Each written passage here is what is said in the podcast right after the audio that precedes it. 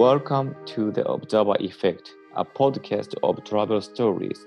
Each week, we hope to bring you a conversation with someone we meet overseas and at least one good story.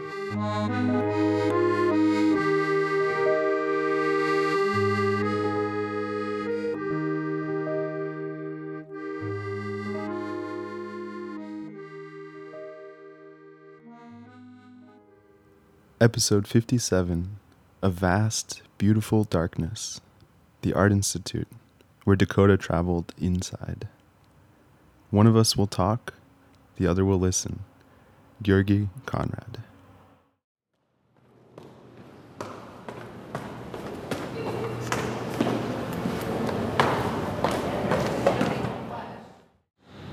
Um, so, first, can you describe what you look like for the audience? Give them a picture of who they're listening to. Well, I like to look at myself. If I if I were to look at myself as a stranger um, I look at myself. I see a a humble figure, yet doesn't know it, but I see a chiseled face. I see a type of beauty, but I ignore it because I still am conscious that it is myself. But I like to feel like I live outwardly. And if I were to judge myself just from that outward appearance, I would say radiant yet a vast, beautiful darkness. A light without a bright, I would say. Say that again a light without a bright? Yeah.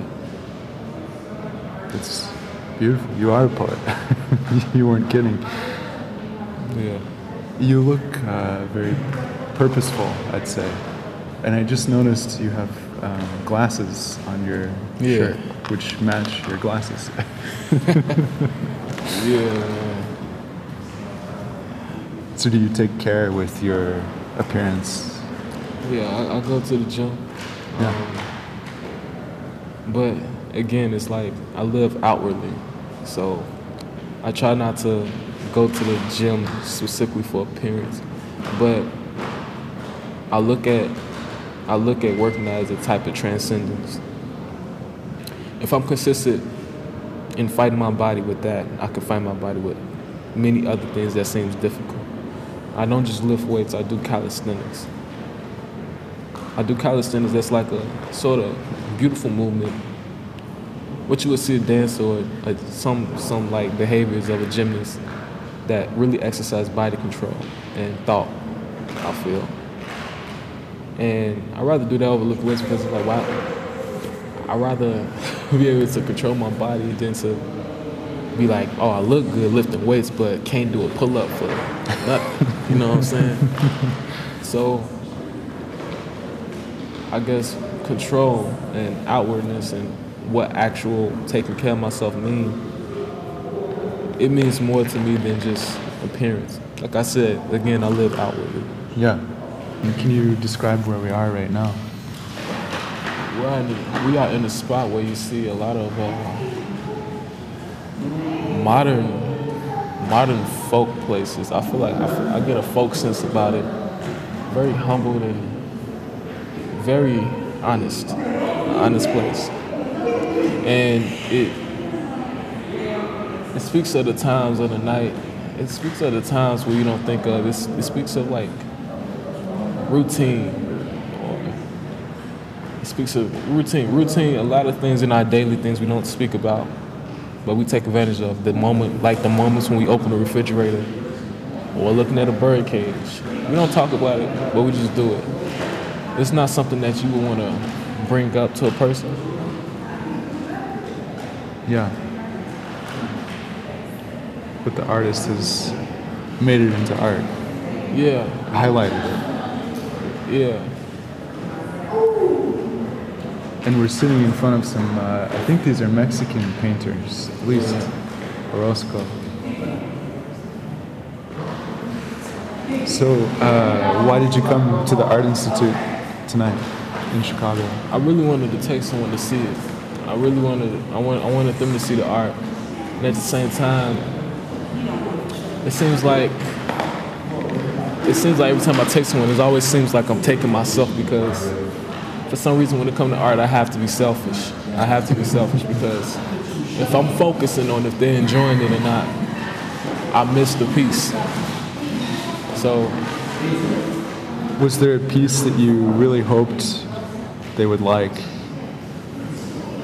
in particular? Well, I typically wanted to see. Um, well, I love abstraction. I love abstract art, and I love uh, sort of folk art. I just happened to find myself coming here. I was, I was, I, I was intentionally trying to get lost, but because I know it's a big place, and I refuse to look at the map because I want to get lost, and just happened to stumble upon something that's surprising and I look at things like, oh, surprise. I could have known that it was here, but I rather surprise myself. Yeah. But I look for abstract art. And sometimes abstraction in art because it's how I think. I don't think in in the sense to master something as if it's math, but I, I look at the mystery of things because it seems like we often try to define things and every time we do that, someone else comes up, defines it too, and neutralizes it. What's more, what's not? What's this, what's not? Oh well, and then it, and then it's like a thin line between preference and problem. Oh, this is a problem, and then they'll be like, no, it's just it's not a problem. I just prefer it this way. And then you realize, well, it's more of a preference thing. So it's like I look at the mystery of things in, in its in its context, situation. Yeah. But but yeah, I, and I and I and it's like a spirit of these things I feel when I look at abstract art. Like, oh, this is the context here. This is what it means. And, and I don't just look at it as what it is. It's easy to look at it as it is. You look at it, you know, would call this a first dimensional piece, right? Mm-hmm. When you actually look at it and put yourself in it, it's not first dimensional. It's actually live. It's alive to you. It's three dimensional. Not only that, sometimes it's moving.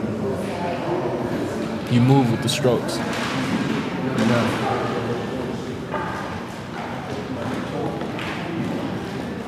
So, are you an artist?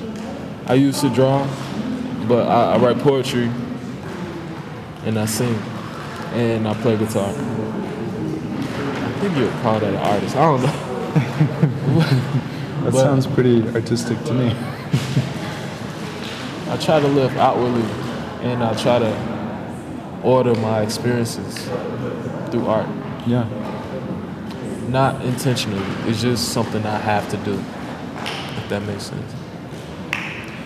Well, I'm glad I ran into you. I was walking through the whole museum for like two hours trying to spot someone to randomly ask. I never know what I'm going to find, you know? Uh, so, what role has travel played in your life? Travel. And, go ahead. Travel has meant so much to me, but sometimes due to, a lot of times due to financial reasons, I wasn't able to do. I mean, I've been to Las Vegas. I mean, I just, in that context, I just draw back to what I desired most, at least from what I heard from Las Vegas, which were the women, but, but, but, but, in the lights and how artistic it was, but nothing really want to stick. To, it didn't want to stick to me. It didn't want to. I, I couldn't like keep it. It was nothing I could see that I could keep but only its essence of, and I, in the sense of uh, rush, that excitement that you get when you listen to grown folks' conversation as a kid, that excitement you get when you just meet your favorite person, it's, it was like that. Okay. But you are a poet. I mean, that's beautiful. but but I traveled mostly inside myself. I said I live outwardly, but some stuff, some things, sometimes it's like even though I'm moving, sometimes I travel in myself to to understand, to even understand that I'm living outwardly. Cause it's and and and I travel to deep places and and a lot of times I find myself in dark places within myself. And, and just to find brighter places within myself. Yet I'm moving in this this world that's why I came up to the conclusion that, in a sense, in myself is my own world. As you get to know a person, a woman, anybody, that's a whole new world that you see. It's a whole new world that you see. All right. Last last question. Yeah. Can you tell me one travel story, whether inside yourself or a woman or Las Vegas or Well, whatever? travel story. Inside myself. Maybe something that has changed you. Well,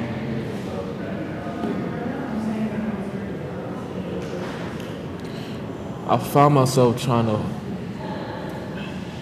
find definition in in uh, in myself in terms of what I expected, as if I could draw life, as if I was drawing life instead of my experiences actually being what draws life.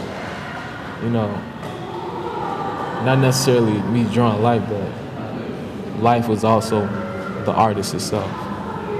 And I found myself trying to define life instead of trying to let it define me the best way it can without me taking its poisons with me, taking its bitterness with me. If you're living, it's like you have to always hope because you're not dead. You, you have to hope. And I find myself pulling on this thread of life to some some type of richness. I, I was it's like I look for the richness in in every simple thing because everything matters. It all matters. Whether you can define it or whether you prefer something this way, it all matters because someone thinks it matters. And before you could ever think of it, it mattered before you even gave it any type of consideration.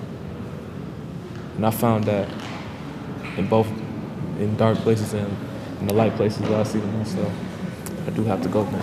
Thank you so much. What was your name? Dakota. Sorry, what? Dakota.